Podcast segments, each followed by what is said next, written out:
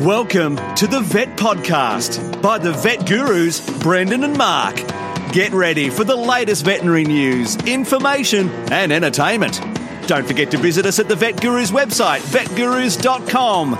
Now, sit back, relax. It's over to the Vet Gurus, Brendan and Mark. Welcome to the Vet Gurus. Brendan here with Mark, episode 228, Friday, February the 11th, 2022. And hello to all our friends and listeners. Don't forget to drop us a line, vetgurus@gmail.com.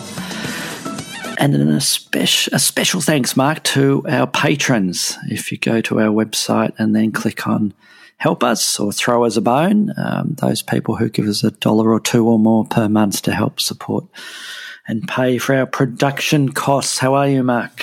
I'm great, Brendan. I'm really, really well. The weather's been bizarre. I think we've imported some of your Melbourne weather. Melbourne is famous for the 4 seasons in 1 day thing. And crikeys, we've been having rolling storms and then glorious sunshine and rainbows in between, and makes me feel like I'm in Melbourne, Brendan. It does sound very Melbourne-like, although in Melbourne lately we've had some quite hot and humid weather, Mark, and it's warmed up again now, but it's actually a nice mid to late 20-degree or so today, Celsius.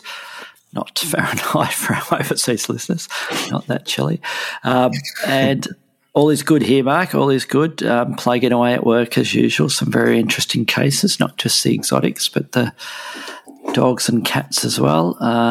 And as usual, which tends to happen as you progress through life, you end up euthanizing a few pets that you've watched grow up from puppyhood or kittenhood, and it's a bit of a bittersweet moment, isn't it? You feel proud, I think, or I do, that you've managed to nurse this animal through its last days, but you also feel proud that you've managed to keep them as a client and keep that animal as a patient.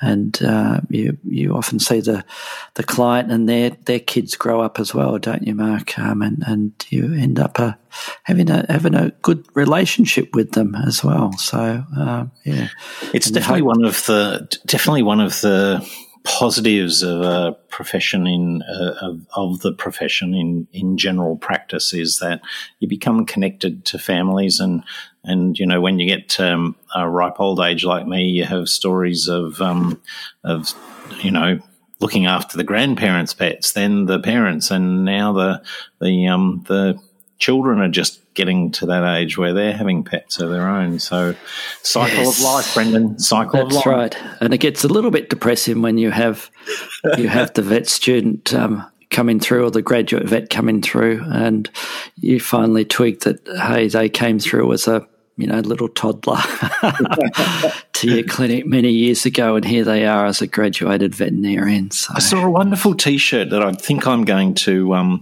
invest in. It says, it's rather uncomfortable. I feel uncomfortable being the same age as all these old people.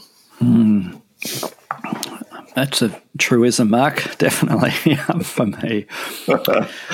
Okay, enough talking about old people talk, Mark. I don't think we have a review this week, so it's going to be short and sharp because we have a very interesting interview this week as our main topic, which we'll have more about shortly. So I think you want to jump into a very interesting animal. I'll be very interested in your thoughts, your summary of this particular news story, Mark. Well, it is interesting. It's the story of the Kunga, and the Kunga is a well-recognised equid that appears in many on much ancient artwork. A beast of burden, particularly involved in warfare in Syria and Mesopotamia. Very recently there was an excavation which found, the bodies of a series. I think there were 4 of these animals buried, and this provided an opportunity, first of all, to age them, 4,500 years old, but also to do some genetic analysis, which suggests these donkey-like animals were quite possibly the first hybrid that was arranged, engineered by humans. The genetic analysis suggests that that the animals were a hybrid between donkeys and Hemipay, which is a type of ancient Asiatic wild ass. And horses didn't show up in this part of the world, maybe until 500 years later. They were originally domesticated, likely in Russia, and probably didn't reach this part of the world for quite a long time. And so these animals would have been unique and very precious and very special. And so understanding a little bit about how they came to be. And I'm fascinated by the control, by even at this stage, I'm sort of trying to imagine how people would, you know, the yards they kept them in, the arrangements they made to keep herds of them together, and there is some speculation that whatever happened that allowed the hybrids to develop, that they had characteristics that made them more tractable in that, you know, in the situation where there was a battle and a war, that something about the hybrid was better than either parent breed when it came to going to war. So it's fascinating that humans have been dabbling in the genetic makeup of companion animals or work animals, and that the history of that dabbling goes back 4,500 years, Brendan. Yes, and there's some very interesting little pictures there, isn't there? There's some skeletons there, and also that mosaic. If you can see that mosaic there, which we'll have a link to, with one of those animals pulling the little chariot there. And I think it's a bit sad that, you know, this is one of the very early hybrids that is, according to one of the researchers, they regarded it as a bioengineered war machine. So I think it's a little bit sad that, if they were just breeding them to be used in battle there. In that mosaic there, Mark, there's somebody lying beneath one of those. Yes. It looks a little bit like Gollum. It doesn't look well. Yeah, no, it's Gollum. So, fascinating story though, Mark, and there's none of them around anymore. Did they? They didn't go into the detail why the comment there that it's impossible to make these animals again. Mark, what was the? Do you have any thoughts on why that was stated? Yes, because the Hemipay, it's no extinct. Yes. It's been extinct since. Oh well, apart from that. Yes, sorry, I just skimmed that article. I sort of have a bit of a Jurassic Park, you know, they've collected DNA for analysis. Are they going to plug it into the uterus of a modern equid? And anyway, and we have a bioengineered war machine again. Yes. Well, my news story, Mark, is just a follow-up on one we had last week or the week before. And for those of you who haven't listened to the previous couple of weeks, stop now and go back and then come back at this point at time 8 minutes, 50 seconds or so.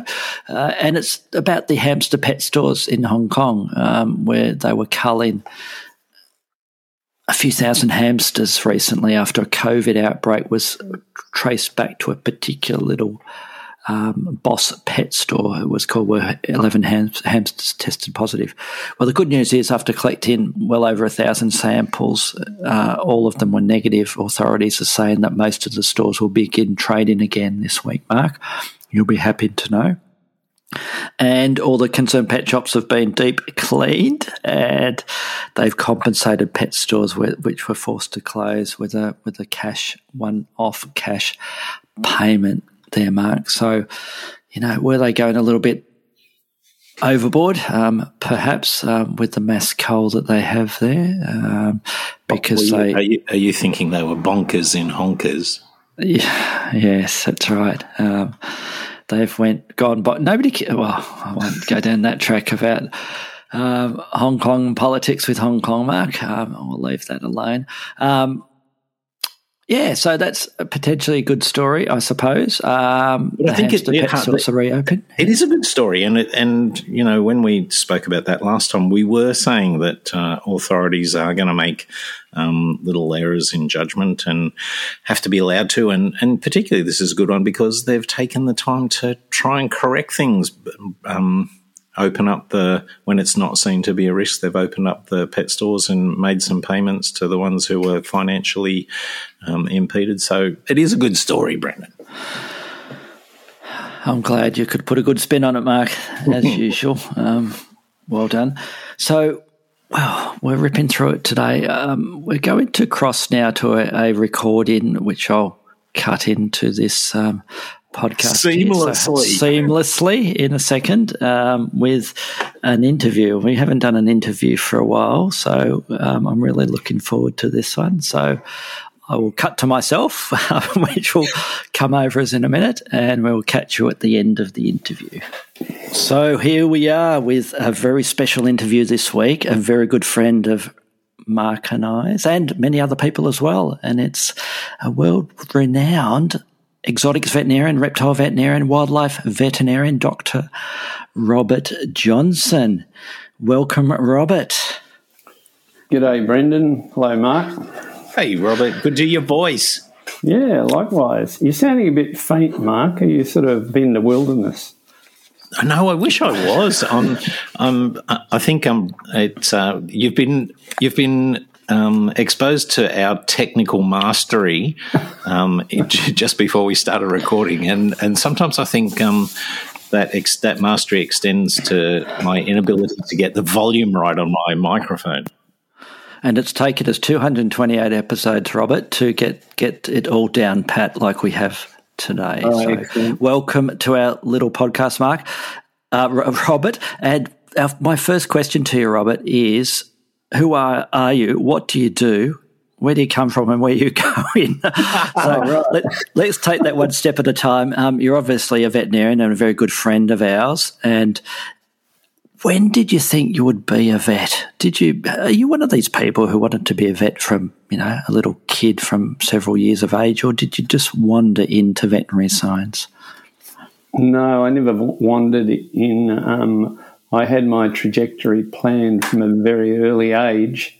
I knew I had to work hard at school, and I didn't have a default plan. I didn't have a plan B, so I can still remember how overjoyed I was when I picked up that Sydney Morning Herald from the front lawn in my gym jams. And, oh, God, I didn't have my glasses on. I couldn't read the numbers, and I finally went inside, and there it was, yeah.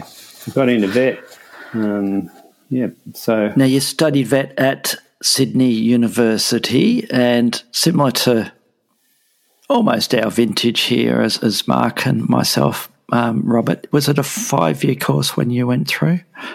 It was a 5-year course, Brendan. It was quite intensive, like 9 to 5, 5 days a week, and we always envied the art students who had about 10 hours a week and, would come in on the late train and go home early afternoon. It was pretty intense, and holidays were taken up with animal husbandry practice and clinical farm work and placements and all those sorts of things. I think it's pretty similar to what I had and Mark had as well, yeah. I think during most of my course, I think we had one afternoon off a week. I think it was Wednesday afternoon, and otherwise it was lectures and or pracs from virtually 9 a.m. till 5 p.m, yes. The kids of today, they just don't realise. Well, your afternoon off, you would have been shooting straight up to the library, I know you.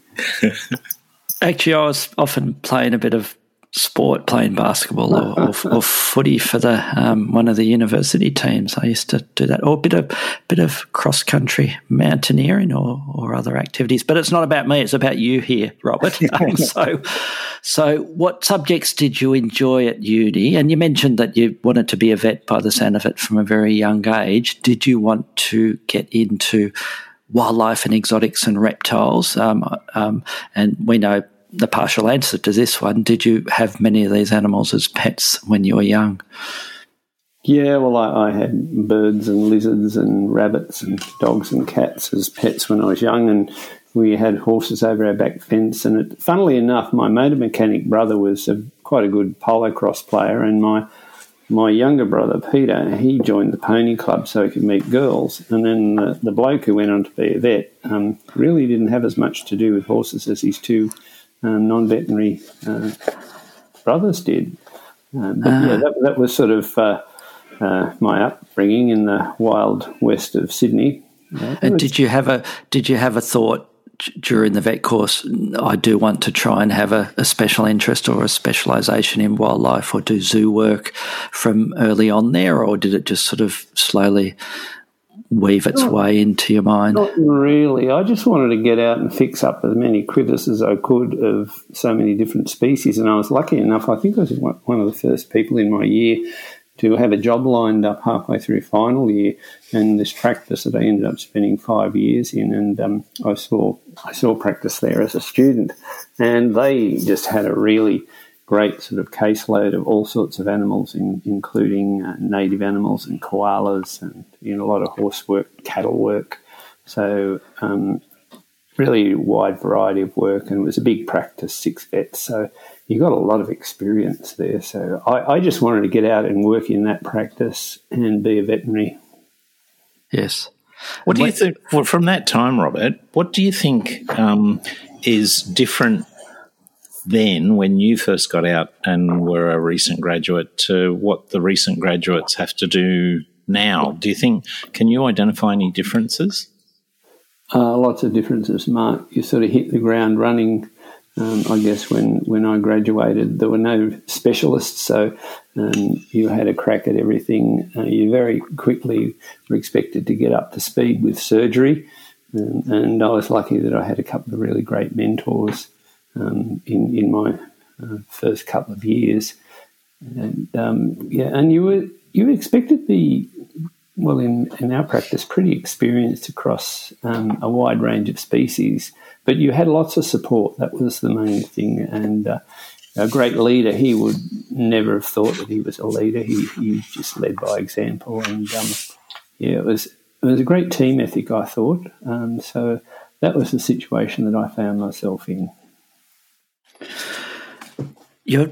Robert, you're mainly known as two things to me. Well, three things. One, a great friend. Secondly, a supporter,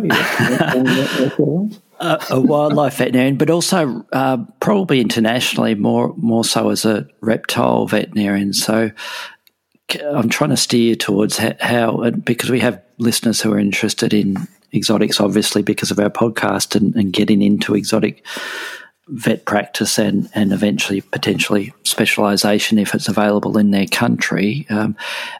What's your recommendations for vets who have that passion or interest, how they get down that path? Well, they should join any special interest group that their local veterinary association has, go to conferences, read widely, join ARAV, the Association of Reptilian and Amphibian Vets, and go to their conferences once you're able to, and meet like-minded people. But also in your own area, just if you have the chance to treat a reptile, get known for it. And these days you could probably post it on social media that, hey, you fixed up this bearded dragon and you really enjoyed it and it's a success, whatever you did. So word gets around pretty quickly. Word of mouth, I think, is the best thing. And also, if have a local reptile association, you might start to see people from that association or society, and they might have a monthly meeting and go along there and talk at that meeting. Even if you don't know a lot, just turn up just to tell them that you're there and you have a real passion for reptiles. There's no secret to how you do that. And it's all about people, Brendan and Mark. We know that. Veterinary practice is all about people. So, and, there's nothing wrong with a bit of self-promotion, and who better to do the self-promotion than yourself, I say. Hear, hear. One of the things I always envied about you, Robert, you managed to score well, it's a fairly long-term position, part-time for a lot of it, working at one of the famous zoos here in Australia, Taronga Zoo. And again, that's an even smaller niche, I suppose, subset of the exotic vet industry. And I've been fortunate to work in a zoo here in Victoria as well. Can you talk us through some of the interesting cases you've had there, but how did you manage to get into Taronga, Robert? And how could you not just sit there and look at that amazing view from Taronga Zoo to the water there all day and not do any work? Yeah, well, there's a real trick to that, actually. But I won't go into that. But I think I might have fallen on my feet a bit because I'd been graduated for 29 years, and Jane and I decided that my veterinarian wife and I decided that we needed a bit of a change because the practice that we had was growing. It was big, and we had 4 or 5 vets and staff of, I don't know, about 10 people, and we seemed to be managing people rather than fixing up animals. So we sold that practice and then bought a very small practice closer to Sydney, in the western suburbs of Sydney. And, and then I thought, well, I should really do a bit more study. What can I do? And I thought, well, should I study for my memberships in zoo and wildlife, because that was the only thing available. We didn't have medicine, surgery of unusual pets in the college then. I thought, no, I'd rather be challenged by people outside my comfort zone. So I found out about this certificate in zoo medicine through the Royal College in London. And I think I was the first non-resident to do it.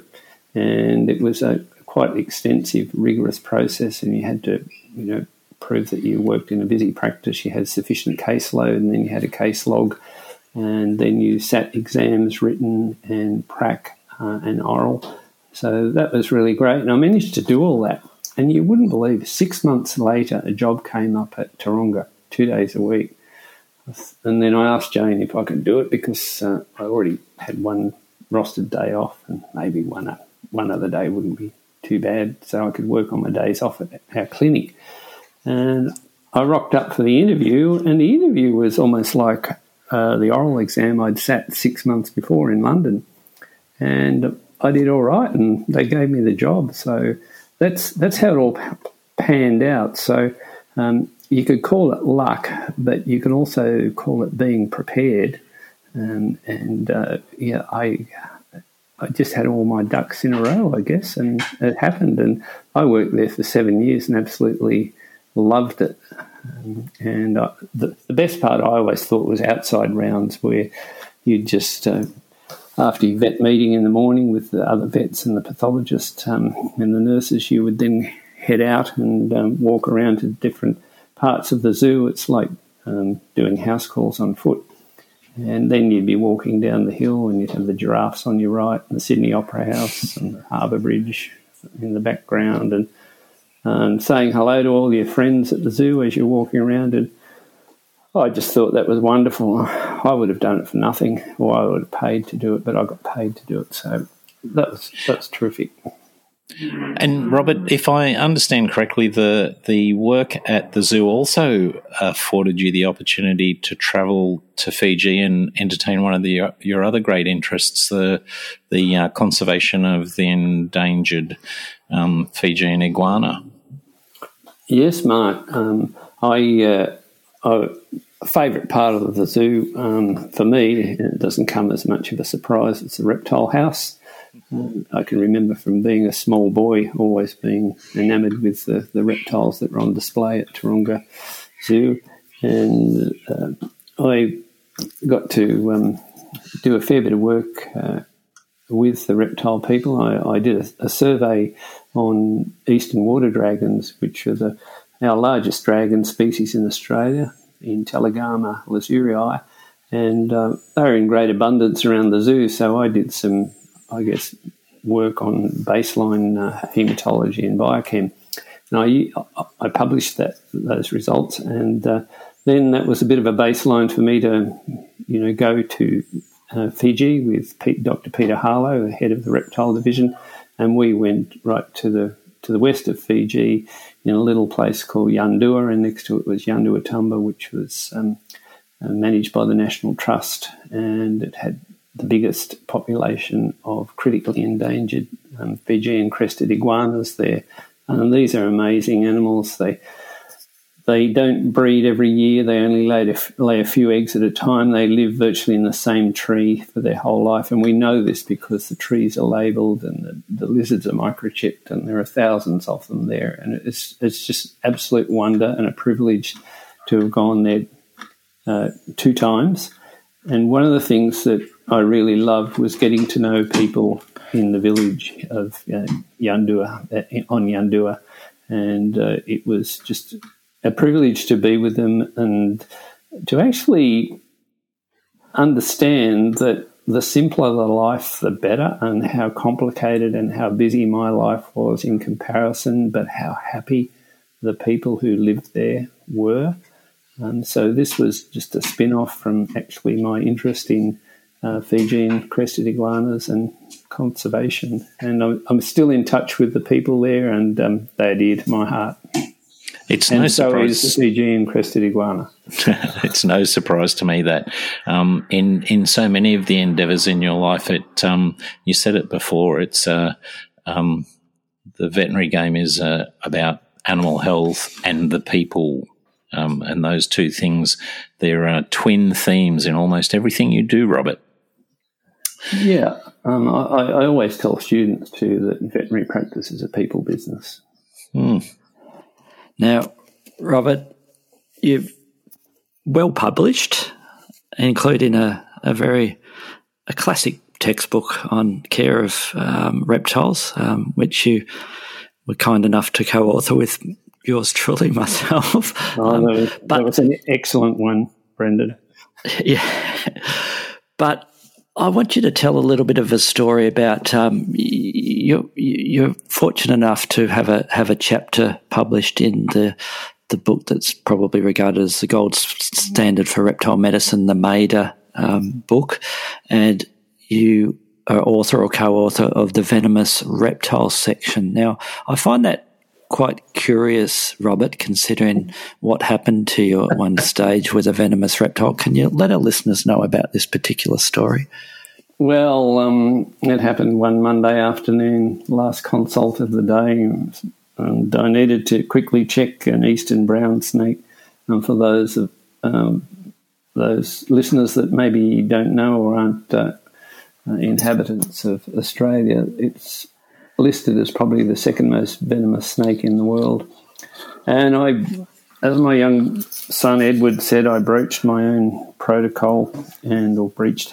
I've forgotten whether it's broach or breach. But anyhow, I didn't ask for the snake to be tubed safely. I just thought, we'll just have a quick look.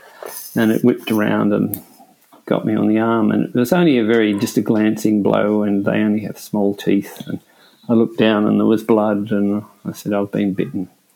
So I ended up in hospital for 3 days and had the trifecta of venom-induced consumptive coagulopathy. I think, what was it, thrombotic microangiopathy and some renal issues. But I've got over all that. And in the meantime, recovering from that, I'm writing a chapter for the said book MADA, on venomous snake procedures. And for those of you who have it, in chapter 22, if you open it up, you'll see a picture of my arm there. And I think it just says bite from eastern brown snake, on the arm of a veterinarian. It doesn't say who the veterinarian is, but now, full disclosure, it is I. So suitably chastened, and it's probably the first time that such a chapter has been written by someone who actually has succumbed during the writing of that chapter to the actual subject. I've just got to say that's uncommon commitment to gain the experience to write authoritatively about the chapter. You went above and beyond there, Robert. You just needed to fill in one more picture, did you? In that chapter, you had one lacking. Yeah. Well, I said, can you give us another image? But Mark, You know, my criticism is that everyone goes on about, you know, the land down under and the land of reptiles and everything, but we know that the probably, and it's getting better now, but the reptile sort of literature has been very skewed towards Europe of all places and the Americas. And when I was invited to write this chapter, I thought, you beauty, I'm going to talk about Australian snakes. Because we, as you know, we have most of our venomous snakes are elapids, and we don't have any crotalids, the rattlers. So we have different snakes here, and you know, it should be written about. But yeah, I sort of added a little bit of colour to that chapter, bit of flavour. Now, Robert, I'm curious, and I think I've asked you this before, but I've probably forgotten. What did it feel like after you've been bitten? Those few days when you're in hospital, do you just feel like you just feel crap? Do you feel like you've got the flu? Is it just feel miserable? What, all three? What? Yeah, what's the feeling? Well, I was hospitalised, and I didn't realise that I was actually in the resuscitation unit until I opened the drawer of the trolley next to me, and there was a laryngoscope and some succinylmethonium. I thought, whoa, this is serious. And I had a little bit of a headache, nothing much else, and they were tossing up whether to give me anti-venom or not. And in the end, they decided not to because my blood clotting wasn't too bad. But by the next day, you know, my bloods weren't looking as good, and I heard the doctor say, oh, geez, maybe we should have given him some anti-venom. And I sort of called out, oh, that would have been a good idea. But anyhow, they did their best because they're in consultation with a toxinologist, not a toxicologist. I was supported with fluids and cardiac monitoring and all those sort of things, and the cardiology team would visit every day and the renal team. And the one thing that I was worried about, Brendan, was would I have to have, you know, renal dialysis or anything like that, or, you know, a kidney transplant later on. That was sort of just in the back of my mind. But as for being sick, no, I wasn't that sick except for a headache on the first night. And a bit of Panadol fixed that, and I felt a bit hungry and I had a sandwich and it fixed that too. So, yeah. Well, yes, that is certainly a story, Robert. Well, by the way, too, I was the only president of the Australian Veterinary Association ever to be bitten during their term by a venomous snake. I would just sort of throw that in. Well, and that's a very neat segue into the question about our professional association, the AVA, as is common, I suppose, we all look for ways that we can give back to the profession, contribute to the profession that's given us so much. And you did so in no small way by leading the organisation for a term. And so tell us a little bit about that whole process. You are a people person, but the politics would have been hard, Robert. Yes, Mark. It was a case of I was asked to assume the role of president by the members of the board, and I had never gone through life aspiring to do that. Even when I got onto the board, it was just a suggestion from other people, you should get on the board, Robert, we could use your experience. And all of a sudden it happened, and I can remember being quite, not upset or distressed, but quite bamboozled by the whole thing on the night. And ringing my wife, and to be honest, I was in tears. Were they of joy? Were they tears of relief? Were they tears of anxiety? Or God knows what. But I settled quickly into the role because I had a great team of people around me, and I absolutely adored them. And you know, particularly some of the management staff who supported me. And I will ever be in their, well, you know, debt for what they did for me, because we had some big issues to confront, and greyhound racing and live cattle export, and the associations or the professions association with Big Pharma and pet food companies, and just every few weeks an issue came up. And now I've got to quickly stop you there, because you've reminded me of a story that sort of encapsulates for me some of the ways that you dealt with the presidency. That issue of the greyhounds. We are a bunch of veterinarians are a bunch of people with different professional views, and you know, it's a conglomerate of different opinions. And you did have to attend a meeting of greyhound veterinarians, and there was a little bit of acrimony towards the management of the AVA at that time by those veterinarians, and you jumped into the lion's den. Tell me what happened, Robert. Well, the sacrificial lamb stood on a podium down at this conference, and there were all the delegates from the conference were sitting in front of me, and well, you know how you read body language, Mark, and they were sitting there with their arms folded and a constant stare at the podium, and, you know, probably the figurative throwing of rotten eggs and tomatoes for maybe an hour, and my sort of being the sacrificial lamb and getting up there and giving the AVA's point of view. And what we have to remember too is that we supported the New South Wales government, and then due to political pressure they reversed their decision to close or to shut down the greyhound industry, and we were left high and dry. But I still thought that I should go down there with a couple of other people and let them vent. And it was interesting, at the end we all agreed then we would go to the bar and have a drink and just a chat. And this fellow came up to me and he said, "Oh, I just want to have some, another word with you." And I said, "Mate, didn't you hear we're all going to the bar?" And he said, "I don't drink." And I said, "I bloody do, and I need a drink. If you want to talk to me, follow me." I've forgotten who that fellow is, but I was just, oh, God, I was stressed. And that's what I said at the start too. I thought, how am I going to break the ice here? And I just stood in front of them and I said, "Well, it's good to be among friends."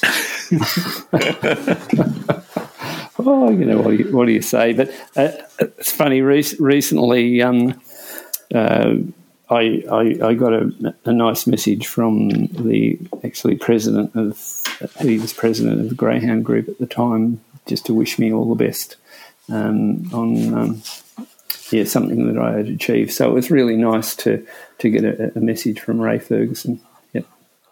And it's I was just going to say it's characteristic of your leadership that you didn't just let that pass, that you showed up in person and gave them the respect of an opportunity. And you talk about being a sacrificial lamb, but your actions drew the profession closer together, and whether it was at the podium or in having a quiet beer afterwards, I'm sure that you opened their mind to other points of view, Robert. So it's a mark of your time in the presidency. Absolutely. And too kind, Mark. Mark's just too kind. Robert, there's another group that you're heavily involved in, especially recently, that I'd like you to just briefly outline for our listeners who don't know about them. That's Vets Beyond Borders and what they do. Do you want to have a little chat about them? Yeah, Vets Beyond Borders is an amazing organisation, chaps. I joined in 2017 and I've been chair of the organisation for 1 year, taking over from Ian Douglas, who was one of the pioneers of the organisation. And we do work in Australia, and we haven't done a lot of work in Australia until those nasty bushfires of 2019-2020, when we mobilised a lot of vets and veterinary staff to provide care for all those poor animals, both wild and domestic, that were injured or had actually died during the fires. So that's our AVERT program, but we have other programs internationally, and we also go to places like the north of India in Sikkim, where we've joined the Sikkimese government in, I guess, mobilising an attack on dog-borne rabies, and the way we do this is to have massive desexing programs and also vaccination programs. And we've, I think, vaccinated well over 140,000, 150,000 dogs in Sikkim. And we have other programs elsewhere around the world, other parts of India. And we want to branch out into the South Pacific as well now. And we have a couple of ways of doing this. We have like a Vet Match program where a vet and a vet nurse will go and hook up to an already established organisation. So there might be one in Samoa, and we'll send staff there. And we actually we don't supply any massive equipment or anything like that. We supply people, and that's what we do. And we have another arm of our organisation called Vet Train, and this involves people accredited specialists within our country travelling to other parts of the world and training people that perhaps didn't have the benefit of really first-class veterinary training. And so it's wonderful to be on this board. We have some very talented people. We have professors of veterinary medicine. We have previous chief veterinary officers of Victoria. We have senior research scientists from ARL, and our non-vets too on the board are amazing people that bring wonderful knowledge, particularly on governance and I guess strategic thinking. So I'm really excited still to be a member of Vets Beyond Borders, and it's an organisation that has grown considerably over even the last few years, and I think that's due to probably the really good management that we have now, particularly due to Sally Colgan, Dr. Sally Colgan. Sally Colgan is a specialist equine surgeon that is our CEO, and our other staff as well. So, yeah, I'm very happy to be involved with VBB. Yeah, it's pretty amazing the breadth of organisations and input you put into the veterinary profession, Robert. And I think Mark wants to mention just to our listeners a recent award that you've been bestowed upon you. Do you want to chat about that, Mark? Well, definitely I want to chat about it. I think it's one of the most exciting things that I can think of. It's one of those things in life where you know someone who behind the scenes continually does constructive and positive things that builds people up around them, that leads our profession. And it's just so appropriate that at some point in their career they get the chance to have that recognised, and there can be no better way for that to be recognised than by an Australia Day award, an admission to the Order of Australia. You must be very, very proud, and we are all on your behalf very proud. But such an appropriate award, Robert. Oh, thank you, Mark. Yeah, to be appointed a member of the Order of Australia is something I never aspired to, but it's something that I've always been aware of, because every year I'd look in the list to see who's being honoured, and I remember the last person to be so honoured that I knew was Helen Scott Orr, who was previous Chief Veterinary Officer of New South Wales, and she's actually a close neighbour now, and people like Dave Schultz down in South Australia, and people like that, and Professor Max Zuber at the University of Sydney. And I was always really, really happy for these people, because I thought they'd contributed greatly. So when it happened to me, I just thought, the old cliches come out, I'm honoured, I'm humbled, and I guess I'm flabbergasted. That might be more accurate. One of the best things about it is the lovely messages and calls that I get from people just saying it's like being at your own funeral, maybe, and your own wake.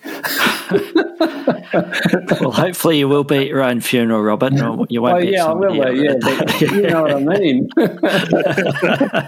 My own wake, I should have said, yes.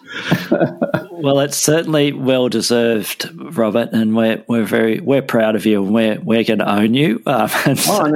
So you're part of our group, and you guys, it's your award too, because I wouldn't have got there, if it hadn't been for the people around me, and that's you two guys are important players. You know that. Oh, Robert, I think it's been my life experience that the people that that make things happen and change the world are often generous in their sharing of the glory, and I'm here to bask in that reflected glory, of course. But there's no doubt that that award is entirely and appropriately given to you because you earned it. You've done those things. One of the things I love about your company is I always learn new words, and one of my favourite new words that I learned in your company is polymath. Not a word that I sort of pride myself on having a decent vocabulary, and it wasn't a word that I was immediately familiar with. But if ever there was a person that that I felt exemplified the meaning of that word, who had an interest across a vast array of areas of human endeavour, and a leader in so many of them, you exemplify that. So you deserve that award, and I'm just so proud to be able to call you a friend. Thank you, Mark.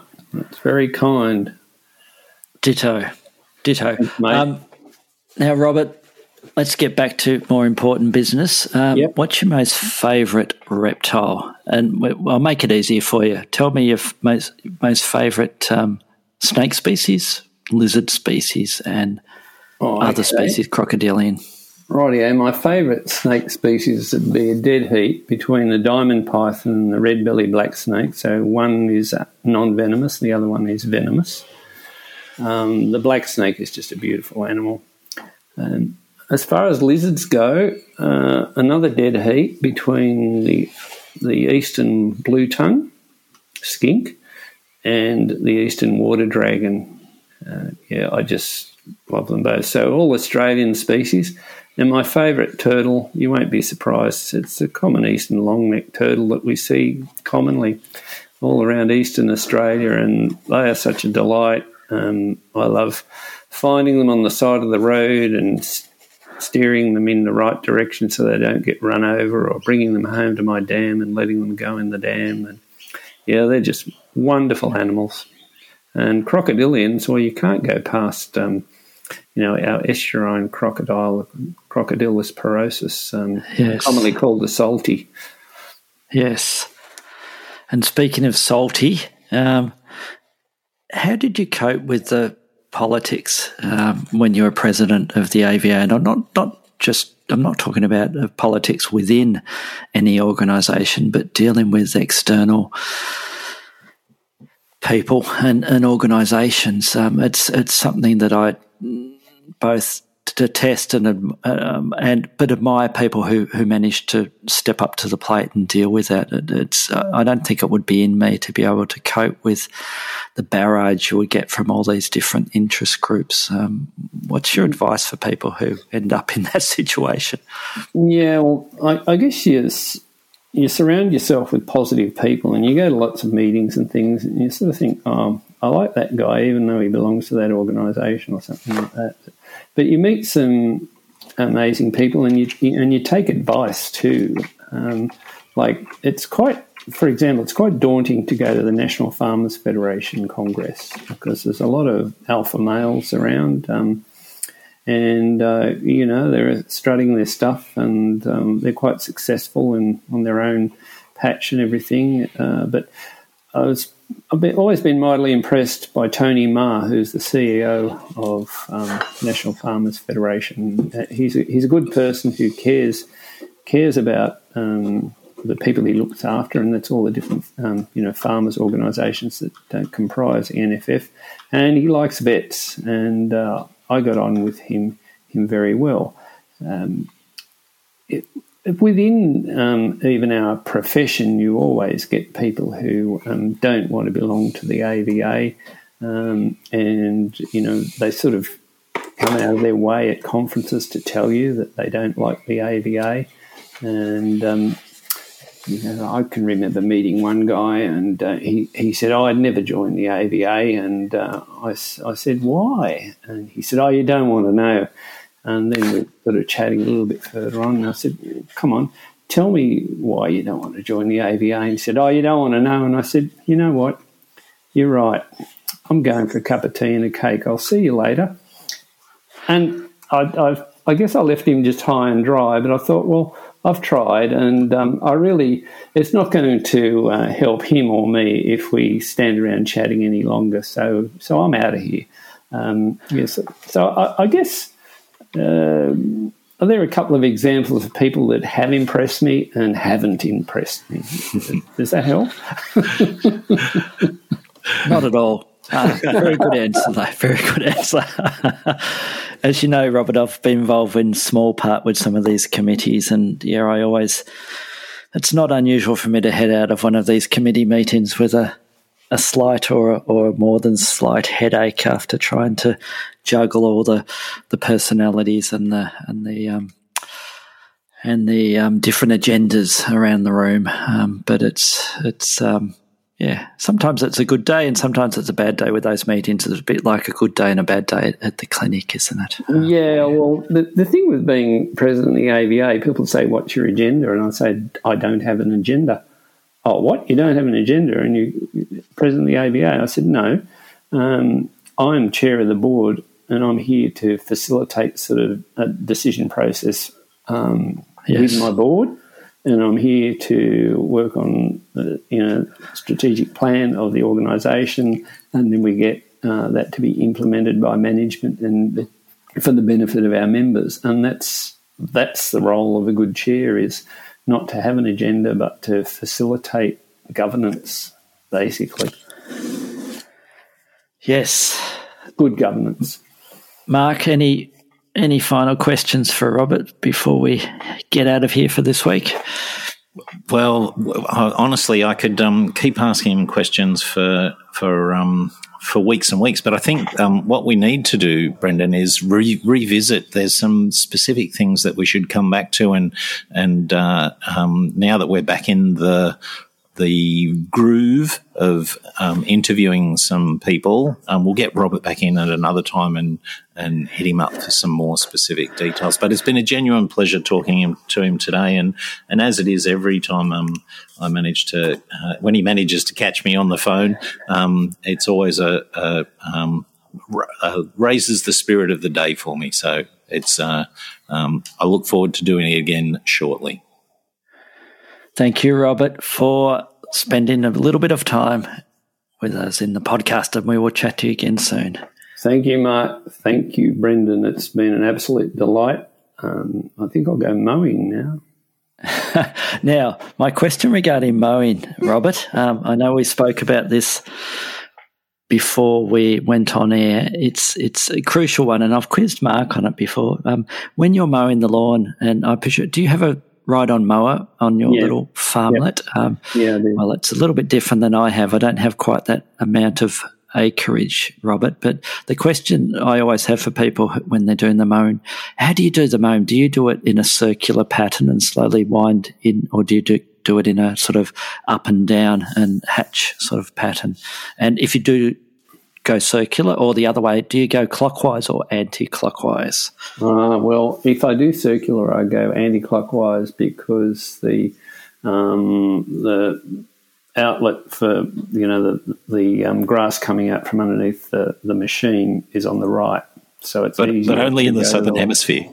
Yeah, that's right. Yeah, but if I was in the Northern Hemisphere, yeah, I'd do it the other way around. And as for do I go around the circle, not a lot. I mainly go up and down because I have to then get a sweeper on the back of the mower and pick it up. So it's a lot easier if it's done in nice long rows. Yeah, it's very organised. And then I get big piles of grass and then I feed them to the sheep and they love it. And I think that's part of the act of mowing, isn't it? That sort of you get in that zen of, getting the pattern correct, and you just, yeah. I just, my mind wanders when I'm mowing the lawn, and you finish mowing the lawn and you think, good job, Brendan. It's like, it's like doing surgery and just putting the last skin suture in, and you think, I can't remember what I did for the last 40 minutes, but yeah, it was good. And look at that, what a fine job I did. Excellent. Thank you very much, Robert, and we hope to get you on again another day. Thank you, Brendan. Thank you, Mark. Well, Mark, there you go. That was fun is my way to describe it in one word, Mark. It's always great to catch up with Robert. He's a very good friend of both of us, and hopefully our listeners enjoyed that as well. Any final comments, Mark? Oh, he's a wonderful person, and not just a great friend, but a mentor and a leader in the profession, and just having the chance to share a yarn with him, with all our listeners. Been a special afternoon.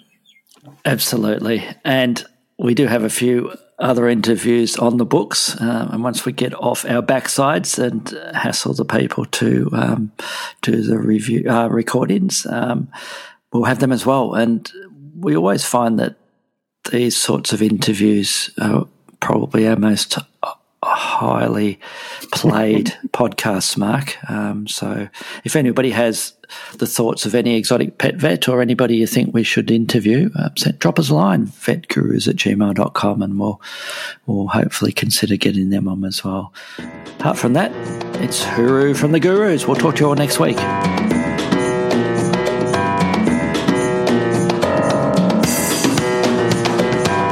Thanks for listening to the Vet Podcast by the Vet Gurus.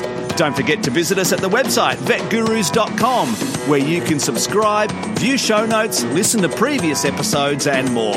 You can contact us via email at vetgurus@gmail.com to ask a question or just say hi. Thanks again, and see you next time.